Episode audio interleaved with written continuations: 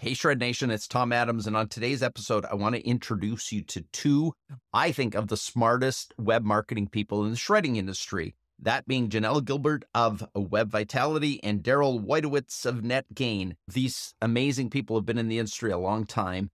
And I think in today's episode, you're going to learn from them. They spend a lot of time and energy. They both have deep roots in the industry. And as a result of that, I want you to learn something from the way they look at web marketing in this industry and the way they think about it so that you'll have some insight to bring into your situation.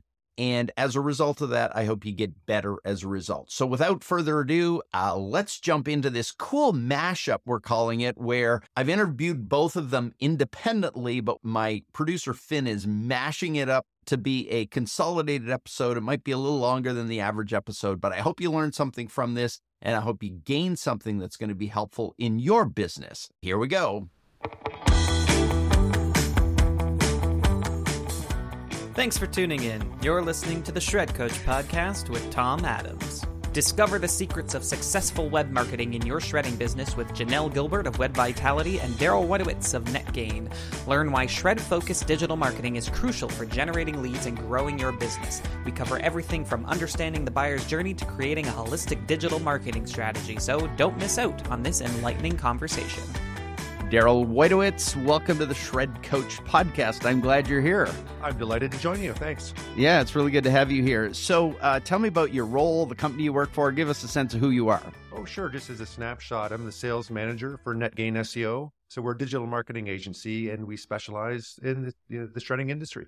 Sweet. So tell me how long you've been, give me a sense of how long you've been working with NetGain. Give me a, a brief snapshot of your history doing sure, that. Sure. Yeah. So I, NetGain actually has a milestone anniversary this year of 15 years. And in the digital marketing industry, things move so quickly that 15 years may as well be an eternity. So I've been with them for about half of that time.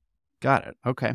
So I have a, a, confession to make that I knew you before you joined NetGain. So you've been in the industry a long time. So take me back to before NetGain because you're not just a guy who showed up in a digital marketing agency you actually have roots in this industry. Right. And that's kind of what makes us unique. So it was a, a, match made in heaven from my perspective. I was in the records and information management industry for 10 years prior to ever joining NetGain. I've been in the trenches and I've lived it. We started a commercial record center in a small sort of secondary geographic location, but we started from scratch which is not something I recommend unless you want to bleed cash for right. five years. Right, right. It wasn't my business. I was just tasked with finding customers. So very much in the sales role.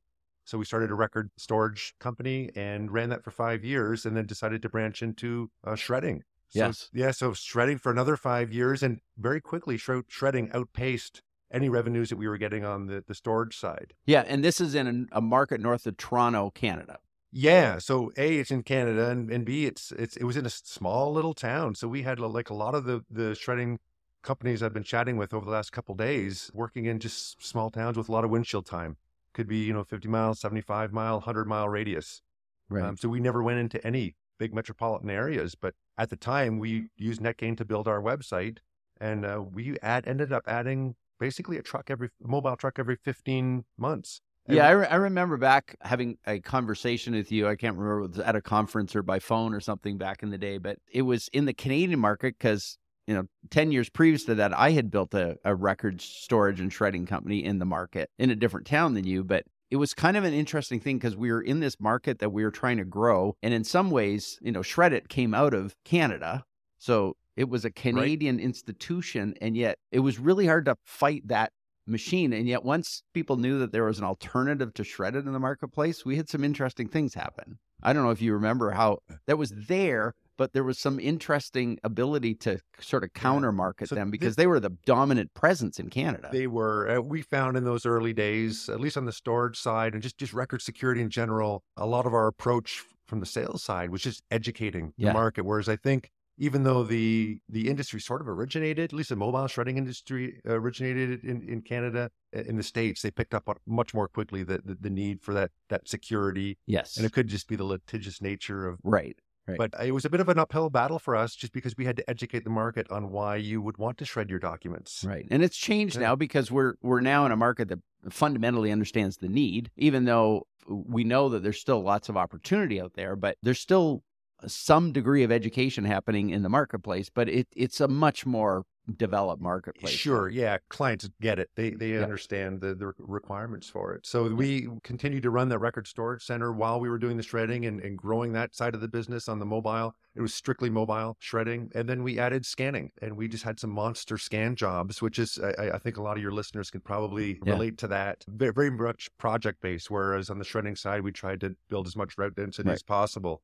But yeah, the shredding or the, the scanning rather, and the imaging was just another sort of spin off Yeah. for us. Yeah. So fast forward, you uh, spend all this time that in. So it sounds like about 10 years Right. actually in the game. That's correct. Yeah. and then you made a move at some point to NetGain. Yeah, well, I was never an owner of that company, and they decided to divest and, and sell off to Iron Mountain, Right. which left me without a job. But we had been using NetGain as you know to build our websites and to help with our, our marketing. So they were NetGain. Meanwhile, has, has already been in the industry for Right. for, for ten years and doing their thing, and they're in my same hometown. Yes. So it was really a match made in heaven because I re- am really attracted to the technology side of things. So um, to have that knowledge of the the information destruction industry and just kind of my love for anything technical, yeah, I, I just made that transition. It was seamless.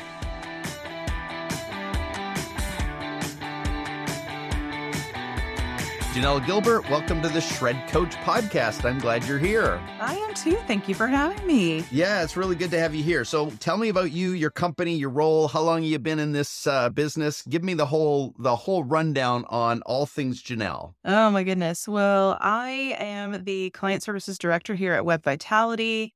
I came here in 2012 after about 13 years in corporate training. I was at a firm there where I wore many hats, and one of them was helping them design their first website, pioneering their digital marketing program. And I really, really enjoyed that part and I, I wanted more of it, but didn't know how to quite do that. I just, I happened to learn so much during that process and over those years.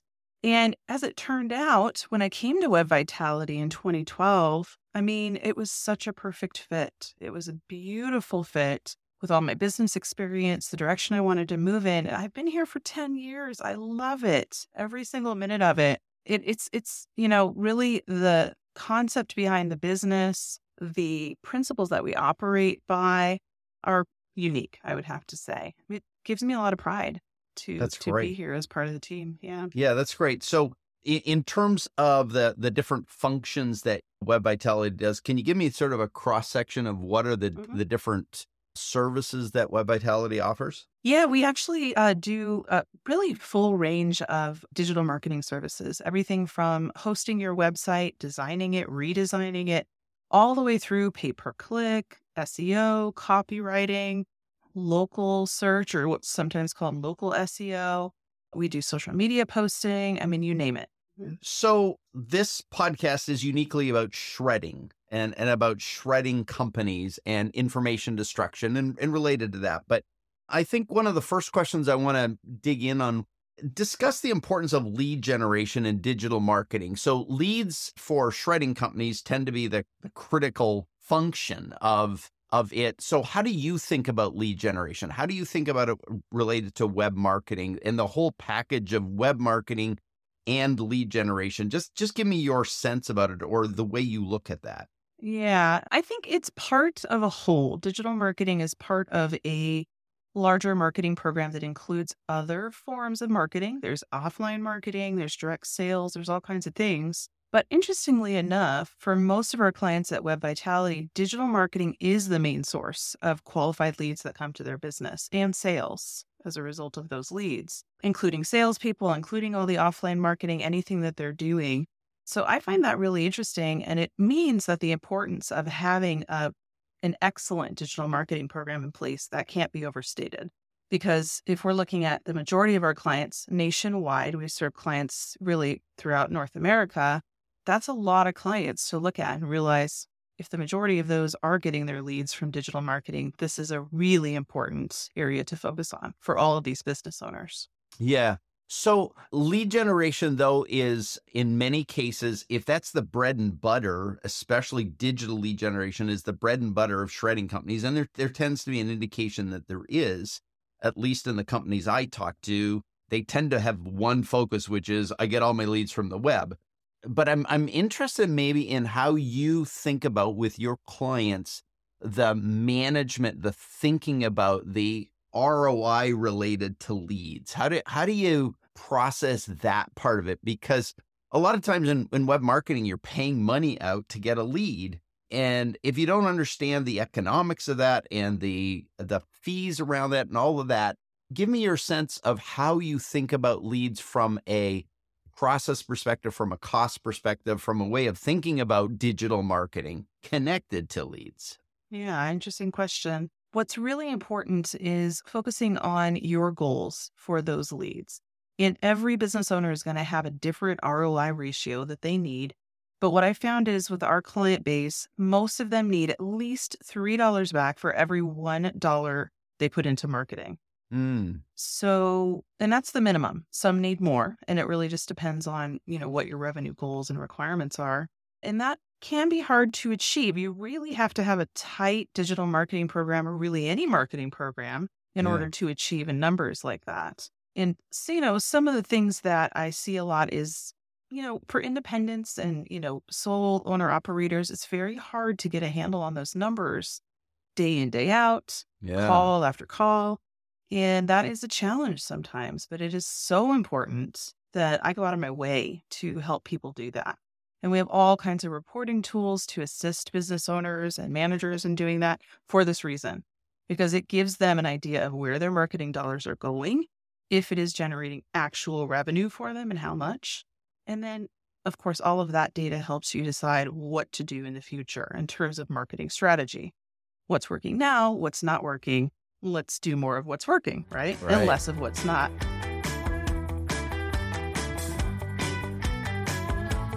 So, Daryl, we know you come out of a history of being in the industry. You go into the web marketing side of the industry. So, you go from being a, a user of services to being a seller of the same services.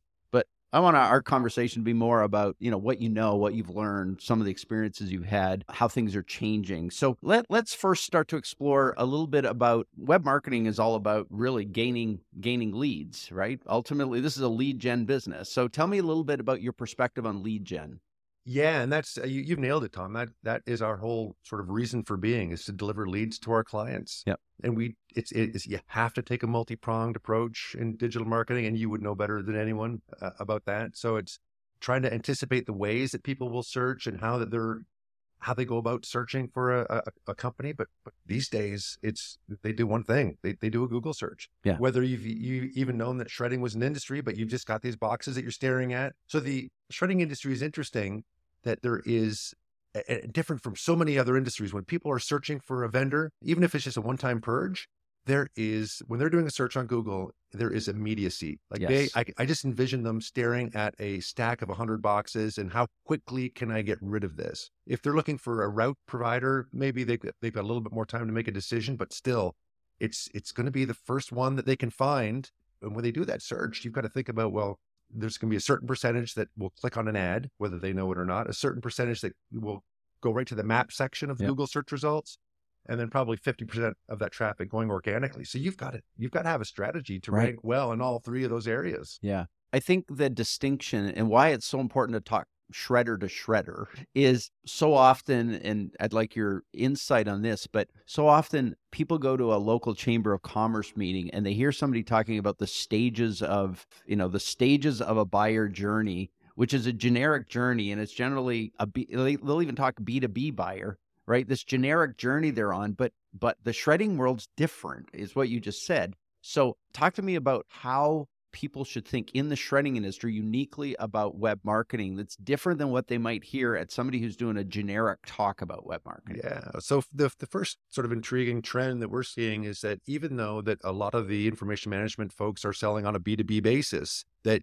you've got to have a mobile friendly site because even though you're selling to other companies, chances are they're doing their search on a, a tablet or smartphone. So there's kind of mistake number one that we see is the sites just aren't optimized for mobile. Or maybe they look great, but they take forever to load, which can be the kiss of death. And, and Google knows you've got a slow loading website. And people these days are not patient enough Yep. to hang around waiting for a site. So they'll just hit the back button. Yep. The, the other thing is, and I'd say, Tom, in the last two or three years since since the pandemic, people are buying everything online. So they're comparing your website with the best web experiences that they've ever, you know, seen in the regardless of the industry, they're comparing you with every other website they've ever been on. And if those expectations don't live up to, you know, what they're what they were expecting, then they will hit the back button and go to the next company down the line. Yeah. So that's to me kind of prong number one is getting that great user experience on the site itself. Right. And and that includes mobile speed of load time, how fast your site loads, but also intuitively and, and there's a there's a line somewhere and it's about user experience. It's people aren't comparing you to the next shredding company, they're comparing you to Amazon. Bingo. Oh yeah, right? exactly. Like that your site has to perform in a way that is actually aligned with the expectation and the experience they get in many other places. Yeah, visitors are much more savvy now and there's a higher bar. There's a higher bar on expectations. Yeah. So yeah, you, you your site has to be yeah. doing all those right things. Not only that, it's got to be designed in such a way that it encourages encourages the visitor to do that thing that you want them to do on the website, which for the most cases, pick up the phone and book a purge, right? Or submit a form inquiry to find out about inquire about ongoing route services, right? Or right. whether you do res- residential serve, uh, shredding or, or whatnot.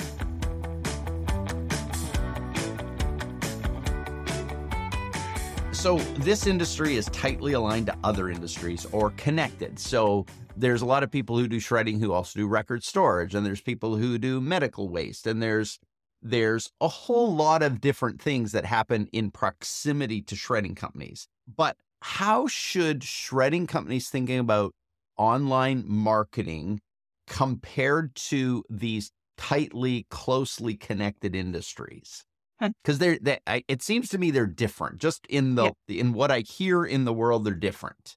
They are actually pretty different. You know they are so closely connected on the business side. A lot of our shredders started as full RIM service companies and split out that part and just became right. shredding companies. And some of them are just sole shredders and always have been.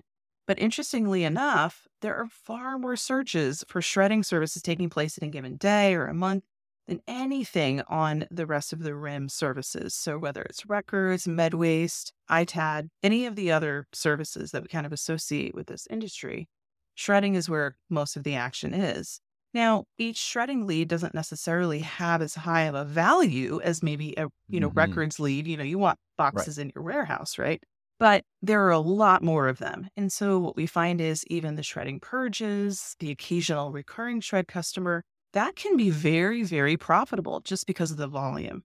And it's interesting because when I think about back in the day when I used to own a, a records company that included shredding, we used to think about the the average closing time from the time we first got the lead or the opportunity to the time we closed the deal as a two year span. But in shredding, it's two hours. And in some cases, if you don't respond to that lead within 20 minutes, you've lost it to a competitor because it's that kind of environment. So it's really important. I think what you're saying is to understand the distinction between how fast and how much opportunity there is compared to the other ones. Oh, yeah. The sales cycle is very short compared to records or anything else in that arena yeah, you're two hours. I mean, that's a really long time frame. If you don't answer that phone, if a human doesn't answer it, you're yeah. probably going to lose that lead. And we have lots of strategies for helping business owners make the most of the leads that we're sending them, obviously. But it's so fast. And, yeah. you know, sometimes just answering the phone gives you the shoe in. That's all you really need to do because a lot of your competitors are not going to do that. So you said you've been in the the business for 10 years. So undoubtedly you've looked at a lot of sites, you've worked with a lot of sites. What are some of the mistakes you see shredding operators, independent shredding operators making with their web marketing and their websites? What are some of the things you see as as challenges? Well, of course, I talked about ROI. I think not tracking it is the number one issue that I see. Hmm. Because if you don't know your numbers, you really don't really know where to go from here. I mean, it helps us as marketers to understand the revenue that you're making, even just from a general perspective. You don't have to share your profit and loss report or anything with us, but it's just a matter of understanding are you making the ratio of marketing, you know, of sales to marketing dollars yep. that you need? And in what areas? And that could be geographically, that could be in different service types that you offer. But if you don't track it, you'll never know it. And then you can't make good decisions in the future. So that's the number one thing. Interesting. Before you go on, I Mhm. just I just want to dig in here a little bit. So tracking seems to be something that is a massive mistake. How are how are people doing it correctly? I mean, what Yeah. just give me a sense of how do you know when you've you're tracking it effectively? Because there's this old statement is half the money I spend on marketing is wasted. I problem is I don't know which half. How do you make sure that they know which is being spent effectively? How are they tracking it effectively? Probably the most effective way is a really good CRM. And I see some, you know, throughout my client base that seem to work very well. But, you know, even lacking a CRM, a highly accurate manual tracking process, checking your reports. You know, we send tons of reports out. I have meetings with people all the time to discuss their numbers and strategies and all the things that are going on, really their results. And that works so well with clients that are able to track what is going on with the leads that they're receiving. And sometimes that's just a process of what happens to each individual lead for a while. You have to kind of track that. And then it's a matter of just kind of breaking out that information into what worked on, you know, from a particular marketing channel during a particular season. What should we do next season? What should we do with this channel? Mm. Different times a day, different times of the month, all kinds of information that you just don't get if you're not tracking. Got it. Okay. So number one is tracking. The biggest mistake is people not tracking Mhm. their their marketing, essentially. Okay. Right. Number two. I think people think of their website as kind of a passion project. That's something that I Mm. see a lot. And there are some mistakes that are made. So that would be one. That's probably the one I see the most. It's important mm-hmm. to understand what your website is there to do. And in the shredding industry, really, you need a website that's going to generate leads for you. So, of course, we want it to be beautiful. We want it to represent your brand. We want it to use your colors, but it has to be functional. There has to be a user experience there that pushes people to contacting you and not in a, you know, super pushy salesy way, but what it does is from the very moment that they do a search, they click on a link, they get to your website, everything on that site makes it easy and encourages them to contact you. Really, that's where you're going to make your sale if they call you. So what's the passion project side of that? Because if it's a passion project, say for an owner, what are they trying to make it do that that makes it non-functional? I think it, it's easy to fall into the trap of, you know, I saw a beautiful website. I want my website to look like that. A lot of that can be accommodated. But, you know, what we love about websites isn't necessarily what's functional for your client base, right? And a lot Mm, of the website, you know, the I love it type of website links that I get shared to me are for a totally different industry, a totally like a product based, you know, maybe it's a beauty product or a shoe or a car. It's not this industry. And it's funny how that works. Now, you don't have to have an ugly website. They can be Correct. absolutely beautiful, but they have to be functional. Yeah. I, well, I think it's such an important thing because a lot of times the ubiquitous uh, sites that we go and visit and are part of are, are sites that spend 2 million a month Yeah. just on ads. Like they're throwing so much cash at just to get traffic to the site. They they've got a massive web, not just a team, they have full agencies that do one element of one thing on that site. And so I think it's it's a really important distinction to say just because you love a site doesn't mean it's effective for your client. It might be effective for you, but you're not your client a lot of times. Just you have to remember that. That's a really good point. Love it. Love it. So what what else are you seeing different? Because I know that NetGain focuses on this industry and has deep roots in this industry, given the owners and and the background and experience. But you also work in other industries. There's big companies that you work with, but you're, there's a uniqueness to this industry that is different than what you see in other places. Yeah. What what other differences do you see? Yeah. So, uh, well, there's a lot to talk to uh, talk about there. And, and listen, I get the fact that most companies would prefer to deal with their local web company, and there's there's you know a zillion of them in every single. A, a lot of them are small, like two and three person operators, and they may make a beautiful looking site that's just you know Yep. not non functional. It, it looks sleek, but it's not doing those things that they they want it to do. So there's you know, there's definitely value in finding a a supplier that that gets the industry. But compared to other industries, and one of the things that fascinates me about the folks at the just in the iSigma group is that they often they don't they don't just have a shredding companies, they have shredding and storage, or shredding in medical waste, Right. or shredding and, and moving, Yep. or shredding in like logistics company or IT uh, asset disposal. But even compared to all those different types of companies that are often related, the shredding has just got that immediacy and intent built into those searches that if you're looking for an ITAD partner or a medical waste partner, that you're missing that urgency. Yes. Where shredding is like, how quickly can we get this done? How quickly can I get those hundred boxes out of self storage, or you know, they're clogging up our basement, or it's just a bit of a different animal. What does one do or think about in terms of dealing with immediacy versus that traditional buyer journey? There's because immediacy has a different mechanism to it, right? Or uh, there there needs to be a different probably a frame of reference when you hit a shred site versus hitting say an ITAD site. An ITAD site, you're building you're building a persona. You're understand you're start trying to understand if this is a good partner long term. Yes. In shredding, you're not. It's an immediate experience. I need this done. So, what's the process or action that people need to be aware of that needs to be taken on their web, whether they use your Mhm. company or not? Yep. It's what what do they need to think about that maybe their Mhm. local vendor who's just a designer doesn't think about?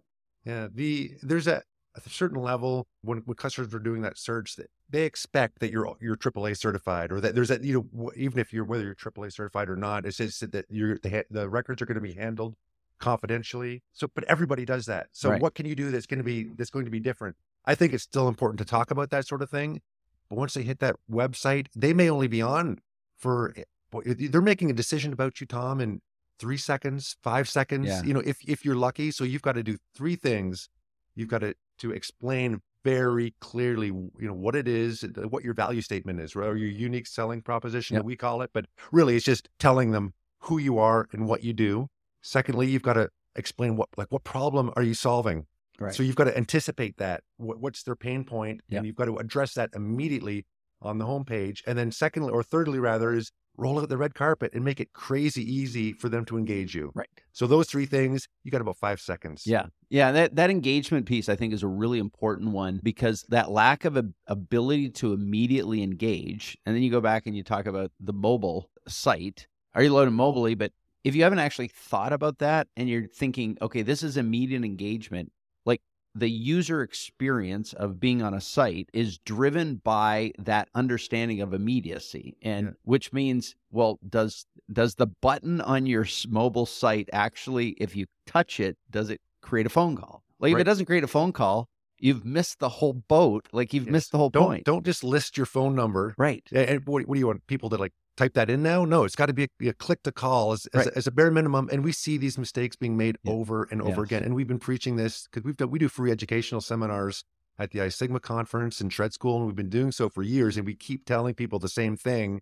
And then clients come to us and like, oh, Daryl, nobody can find us online. Well, Right. let's take a look at the website. It's like, oh my gosh, you're, you're breaking all the rules. You're Right. doing everything wrong. Right.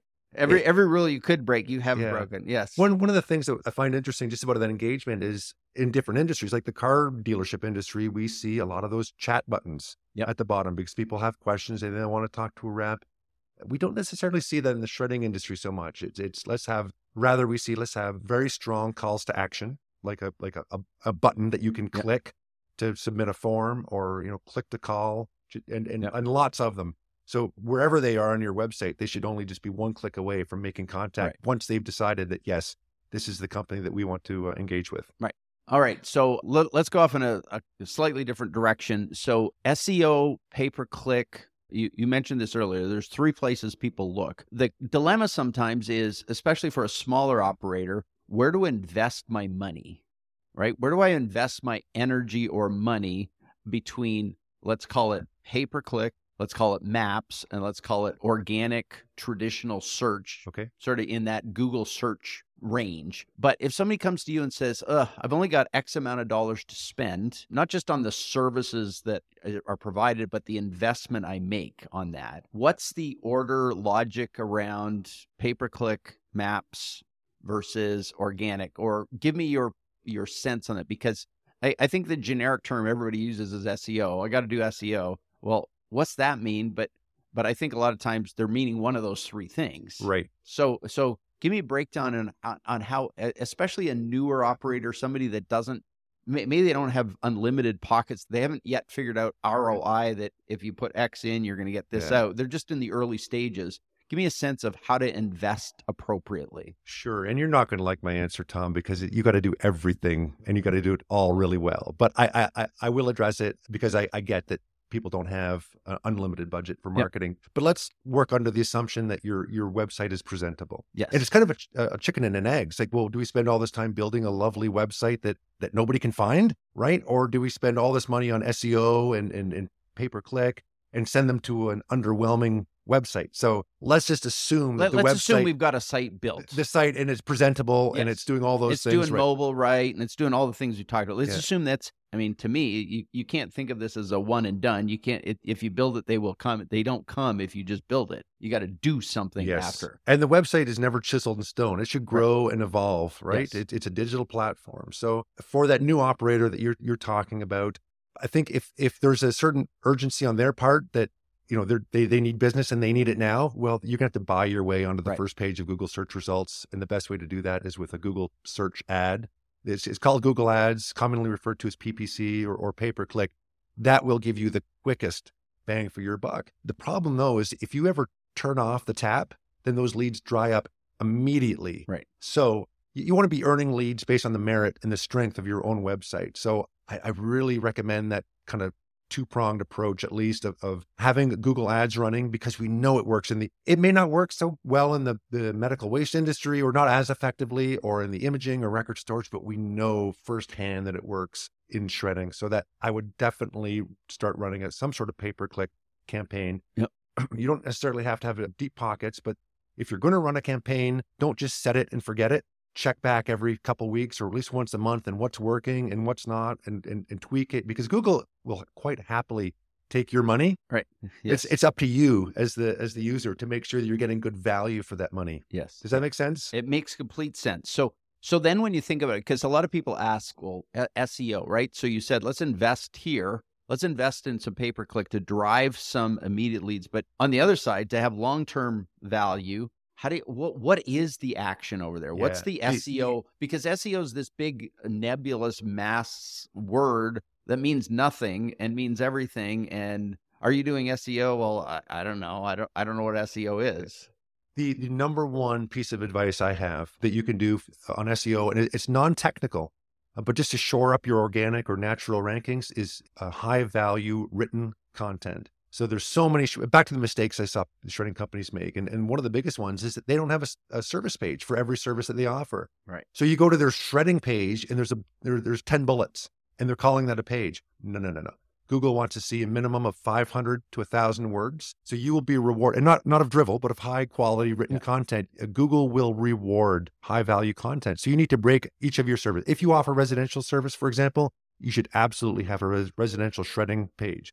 If you have hard drive destruction, that deserves its own page. Even looking at shredding, if, if you've got like route service and one time purge shredding, each one of those needs its own. So we call that cornerstone content. Yeah. You, you might just call it your service pages. So break up each one of your services into special categories, and each one has a, a page with 500 to 1,000 words. That That is the number one thing that you can, and you can do it for free. If you're that operator that doesn't have a lot of money, as long as you can string a sentence together, maybe a little bit more complicated than that. But if you're if you're a competent writer Right. or has someone on your team that's competent, or outsource it to someone who can do that for you. Yeah.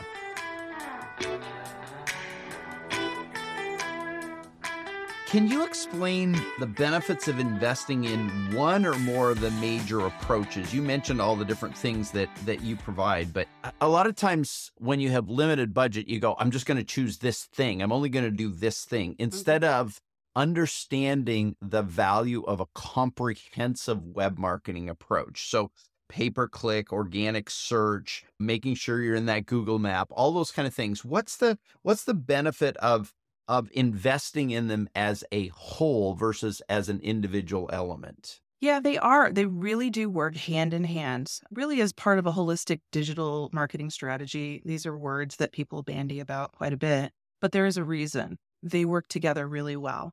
So they each do their own thing, but they contribute to the others. Pay per click, done really well, can get you in front of your audience immediately. You get control over every aspect of your messaging, your budget, your keywords. geographic location, you name it, you get it all. And you're paying for that privilege, right? It's the fastest way to get in front of people. The next fastest way, and you know, it has less control, but more than some other channels, is local SEO. Google Maps, for instance, Apple Maps, all those guys. Literally, you're putting your business on the map. If you do it right, you can be like front and center in so many different ways that people are looking for local businesses. You've got digital assistants like Siri, Google Assistant, Amazon Alexa, all the mapping services, all the GPS services. That's really important because if you look on a search results page, say on Google, very first thing you're going to see when you're looking for local services is an ad. Google Ads. That's pay per click. Next is going to be that local pack. You want to be in that local pack. And sometimes in less competitive markets, you can be the only option on the map Mm, if you do it right. That's a part and parcel of it. And then the next thing is organic SEO. That's a much longer game. It's a very misunderstood part of web marketing, really. yeah. Uh, SEO gets tossed around as a term and it's highly misunderstood. But in this industry, really done well, it's content, content, content. I mean, really, what you're trying to do is target your audience with the right keywords, the ones they're using, and target them in all the geographic areas that you serve. And you can do that. It just takes time. And you get a lot less guarantee of what's going to ultimately result from that. It has really high value when done well, but there are no guarantees. And anyone who tells you that there are is definitely selling something. So is Yeah. there is there some benefit to having all three working together? Yeah. Like cuz it's really helpful to understand how they how they lay out, but what's the benefit if you're doing you're in that local pap or, pack or on that map and then you're in in an organic result? What's the benefit of that? Basically, you're owning the page. So if we think about it as a hierarchy with ads at the top and the local pack next, just scrolling down the page and organic results are below that. If you are front and center in all three of those areas, you own the page. It's Mm, Acme shredding, no matter where you look, you know? right. And who Right. doesn't want that? That can work really, really well together. And on a technical side of it, they really do contribute to each other. A lot of people will see your ad, they will not want to click on it, or they're not ready to at that moment. But if they can find you organically or in the local pack, they'll already know your name from you Mm. showing ads as a result of a search, or you can do ads that are just cold advertising, display ads that we see a lot. But if you don't advertise and you don't get as many organic hits, and if you're not in the local pack, your competitors will be, and it looks like you don't exist. So you have to kind of work it all Right. together. It's it's a very happy trio. Got it. Okay. So, one of the things that gets I hear a lot in my coaching conversations is should we use social media? How does social media help us? And I think there's this sense that social media posting because of what you talked about earlier, you know, a lot of consumer brands do it. The the products we like to mm-hmm. buy as owners of businesses often show up when we're scrolling Facebook or places like that. What do you see in terms of social media use by shredding companies? Well, social media it plays a role for sure. It is not the kind of role that it, it would be in any kind of consumer product, a consumer service. I think really the big difference for us is most shredders want to be B2B. They're already advertising to businesses as a main source of revenue. That's the recurring shredding clients. Right. No residential client is going to do that for you. So it's B2B to begin with. And social media is very B2C oriented, right? Yeah. And, but you have to kind of be there. You don't want to ignore that part because there will be individuals that are on social media that are decision makers in companies that you want to market to. Or if you're embracing the residential market, your audience is there. They're going to be on Facebook, they're going to be on all of the platforms. So you can't ignore it. It's just a matter of thinking of it as more like a supporting character rather Mm, than a main character. Yeah, that's good. You, I- know, I- everybody has limited resources. You don't want to spend them all on social media when you really should be spending a lot more on the other channels. Yeah. Right. So so it sounds like it's a bit player in Mhm. the cast of your marketing figures who then comes in and out as required. There's a presence, but not we're not putting all our money on that on that one. Precisely. How important is the evaluation of national and local competitors? Because a lot a lot of times, you know, we when an operator is thinking about web marketing, they think if I build it, they will come. Just because I have a website there, people will show up. But but as I understand search engines, I don't know why I put that lilt to it, search engines, but as I understand them, it's it's not just the fact that your eh, website exists that you get in search results, it's that keyword that you search for and what Google and Bing bring back are you and anyone else who happens to have the same keyword set and there's some ranking that happens that's why we call it the search engine rankings mm. how you get placed is some indicator of national and local competitors that show up. And I guess my question to you is a long winded way of getting to how should we as operators think about our competitors when we think about web marketing? I think it's critical to understand your competitors' strengths and weaknesses. Do some private eye work. I mean, look at what their ads look like, check out their websites, see how they rank for different keywords that you think are important. You know, just check out what they're doing and see if that has value for you.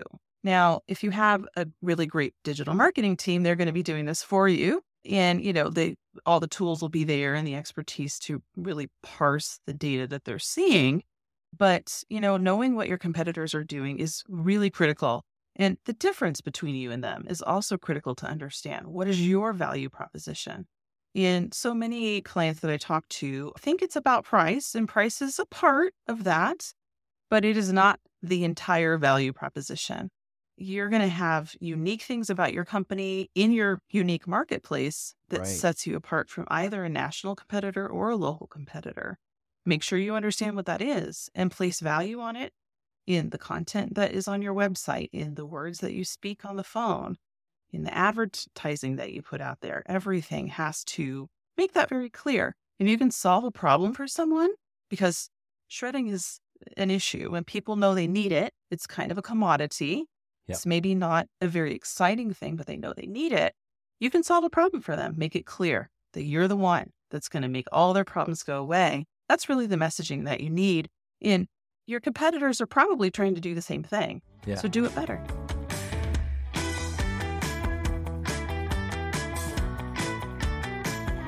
Is there any other good organic SEO content related approach that you should be taking? There's there's two other things. Most people when they think of content is to rush out and start writing blogs, but do not go down that path of writing blogs until you've shored up your cornerstone content. The the the second thing after that in, in levels of importance would be having what we call a city page or a location page. So most of the shredding companies, especially where they're doing well, you know what, whether it's mobile or not, they're still driving to pick up the, the material to be shredded.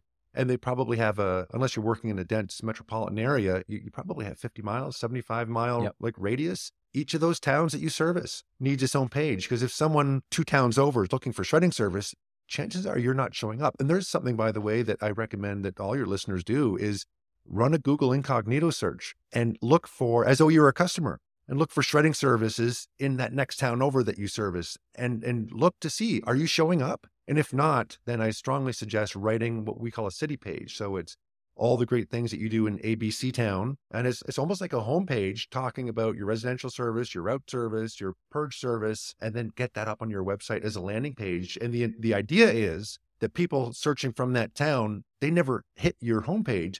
They hit that city page. But at the end of the day, I'd argue it doesn't matter what page that they land on as long as they can discover you and then reach out to book that purge or route service. Right. So you said there's three types. There's Cornerstone, and then the second one you just mentioned was City. What's the third? I, I call them the City page. Then you can get into blogs because you're going to hit a you're going to hit a wall there, Tom, where you can only rewrite your About Us page so many times. Right. But this industry is blessed with uh, an almost unlimited amount of topics. Whether it's you know having a, a blog on a clean desk policy or the importance of uh, document security or or whatever happens to be. So let me just dig on that one because I think sometimes there's a what's the blog's job? Like I often think about a tools has a job to do. And a cornerstone page, you said its job is to really outline a specific service. A city page is job is to actually really uh, make sure that your services are related to a specific location, city, town, Mhm. village, whatever. But a blog, what's a blog's job? What's, Yeah. what's it doing? So that's an insightful question. And I look at that. I, I like blogs for a few different reasons. Number one, it shows your customers that you live and breathe this industry.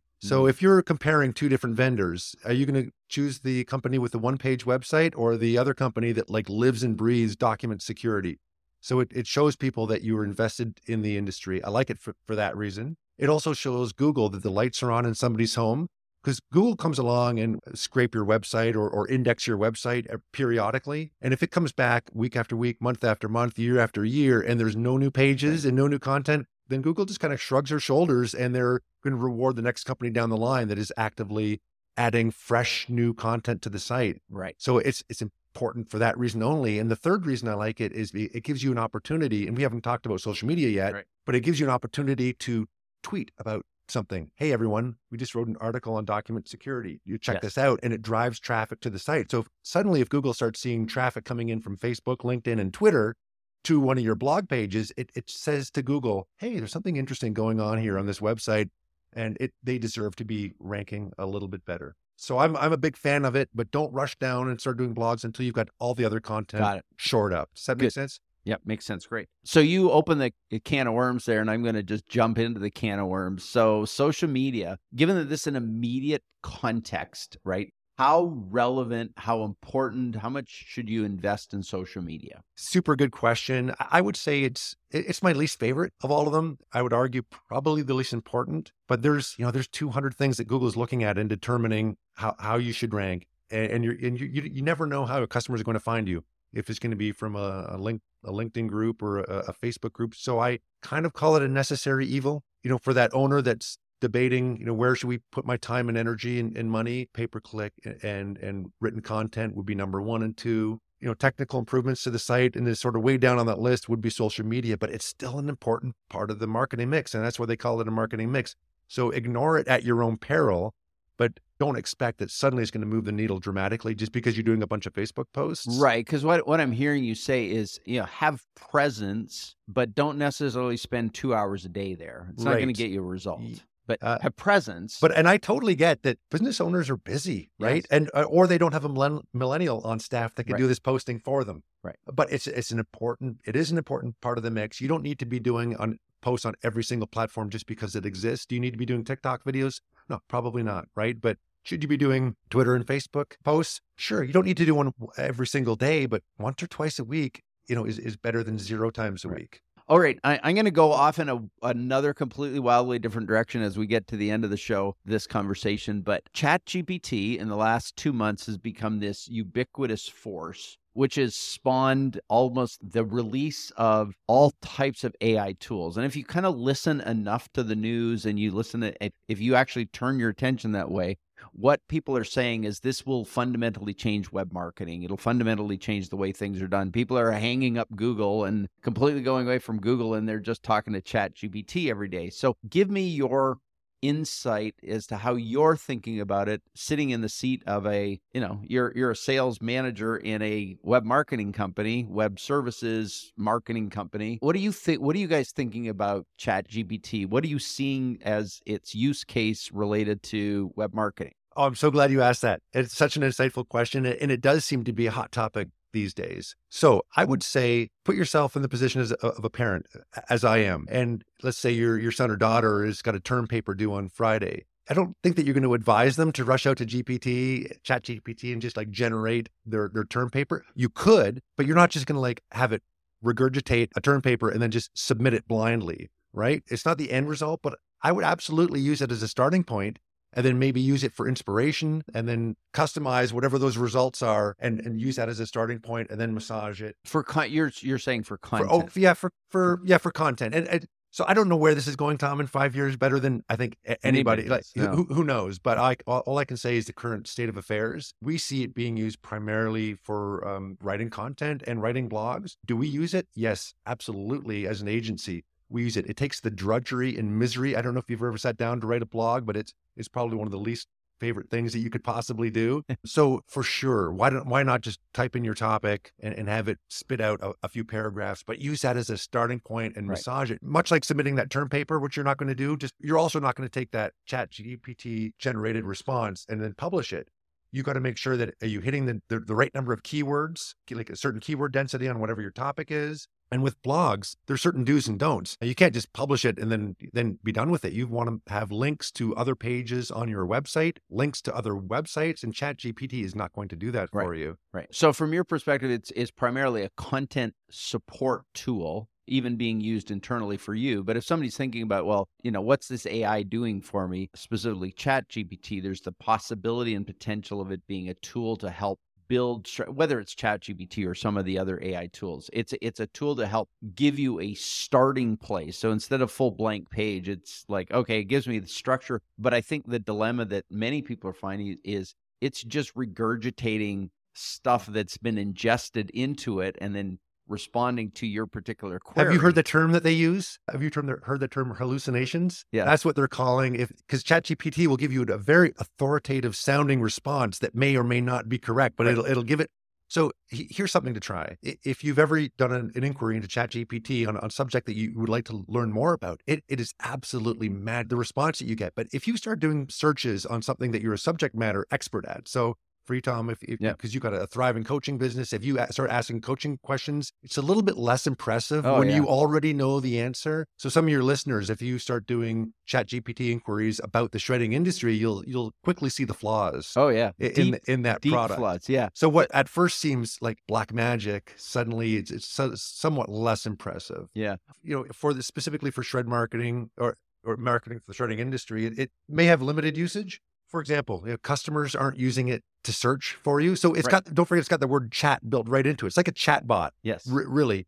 So if, if you're looking for a local supplier, you're not, no one's going to chat GPT. But if you, I use it as you know, for creative services, right? Yeah. So uh, on the back end. So it's, it's, no, that may change in five years. Right. I, I don't know, but for it the, could change next week for all we know. That, that's right. Later this a, later this afternoon, I think. Yes. Yeah, yeah, it's going that fast, and so much is coming out. But I, I think it's really helpful that that you said that, which is don't get seduced into the fact that this is the thing that will fix you but it's it's a it's actually a really yeah. valuable thing and I, my recommendation to everyone who talks to me about it is try it like what's the worst that can happen? Like go test the thing like go see that it's not this thing that's going to crazily change your life. Right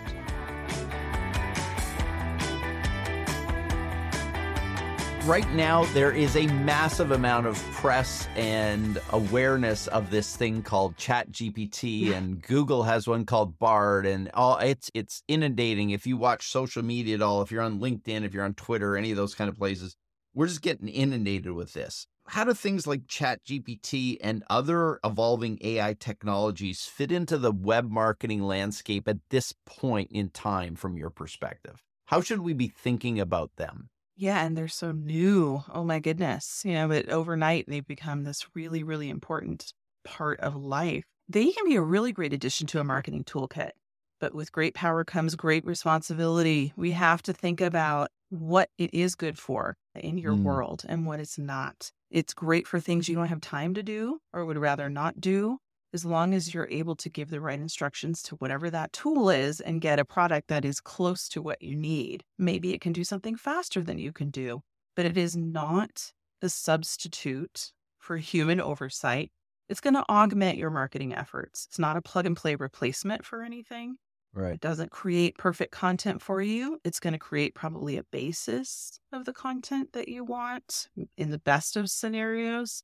It's not going to do a great website if you're asking it to design a website. It'll be maybe some bare bones that have to be fixed quite a bit by a team who knows what they're doing. It's certainly not going to do pay per click for you. It's not going to do local for you. It's just a thing that can fill in some of those tasks that we don't need to be doing as humans. We can offload those. Right. So let's assume a shredder's thinking about Chat GPT as an example. Okay, and I'm thinking more from a marketing, a web marketing perspective. Is there any place for it? And you've said it generically, but I guess I'm asking more specifically. Is there a place for it to to play in the web marketing toolkit? Could it be used? And I think you've already given the the mm-hmm. caveats, which are It's not always coming back. It's very clear. I mean, I've been on ChatGPT and it says, don't buy everything we say. Like, this could be complete hogwash, but we're giving it to you anyways. Mm-hmm. Yeah, it does. It does have a use specifically in the shredding industry. I think if you're trying to come up with ideas, if you're trying to figure out, you know, what is a good, say, marketing or sales pitch, it can sort of get you started. Things like that, you know, just it's almost like a kernel of inspiration that you can get ah, from these tools. Yeah, yeah, I like that. A kernel of inspiration.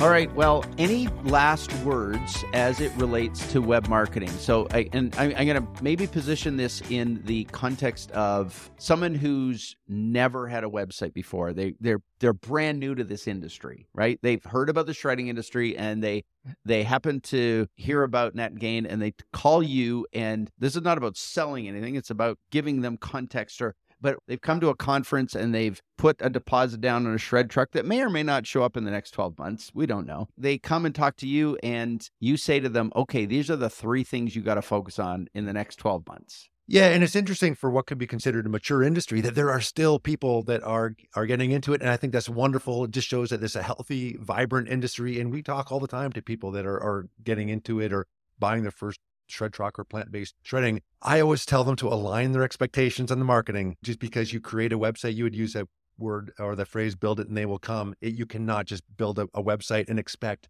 In fact, you're probably a year away from ranking anywhere near the first page of Google on search results simply because Google doesn't trust you yet and you haven't built that credibility. So don't think that you can just turn the lights on and put up a sign and all of a sudden a business is going to be the path to your door, at least in the web world. Yep. It just doesn't work that way. So yep. temp- temper your expectations, which is probably not what you wanted to hear. But you may have to do that approach of if you're a new company, you may just have to pay to play and just buy your way onto the first pages of search results with with ads. But lean into it. I'm more concerned about those those players that have already been in it for 20 years and they haven't done a thing on their website for the last 15. You know, you could be easily replaced by some savvy upstart company right. that you know can can quickly gain a toehold. So so the website is not chiseled in stone.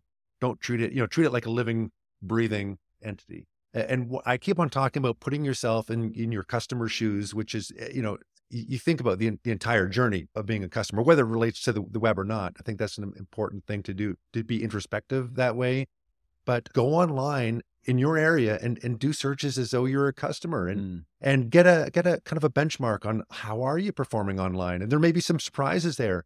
Or it could be that five years ago you were page one, position one, and all of a sudden you've you're halfway down the page. Well, well, why is that? And, and who are the companies in your area that that are doing a great job online and, and can we learn from them? So I don't think owners do that enough, putting themselves in the customer's shoes and doing those searches and and seeing how you're showing up and looking at the entire process and looking at your website because often you're you're too close to it.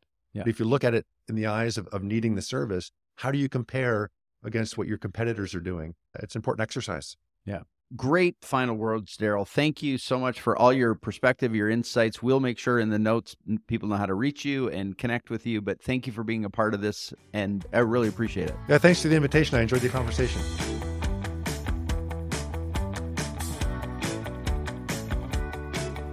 What advice would you give someone new to the shredding industry or somebody who's been in the business a long time and is looking to stay competitive in the digital space? Because it sometimes for somebody new coming in, there's this sense that, well, if we just build a website, they'll come. But then sometimes long-standing business have their website along around a long time and they've not done anything to their website. They just had it sitting there and it's just sat there for 10 years, let's say. What advice would you give both of those people? Either it's the same advice or it's different advice, but how would you deliver advice to a new shredding operator versus a long-standing operator related to improving their, their digital marketing performance? Hmm, great question. I think the key is just engaging a really great team to help you with that. They have to understand marketing, obviously, but they have to also understand shredding and destruction inside and out. It is not like other industries, it is not like other services. It's unique. It's unique and it has its own unique prospect base. Any marketing strategy should take that into account, full stop. Now, if you have a great marketing company that doesn't understand shredding, mistakes will be made. I've seen it. It's not that they don't mean well, it just doesn't work. There's so many nuances in this industry, as I have learned over the past 10 years. generic marketing advice and tactics. It's a quick way to spend a lot of money in shredding and not, you just get a ton of frustration in return. I think because of most of the marketing advice that you hear out there is consumer product based yeah. or even consumer service based.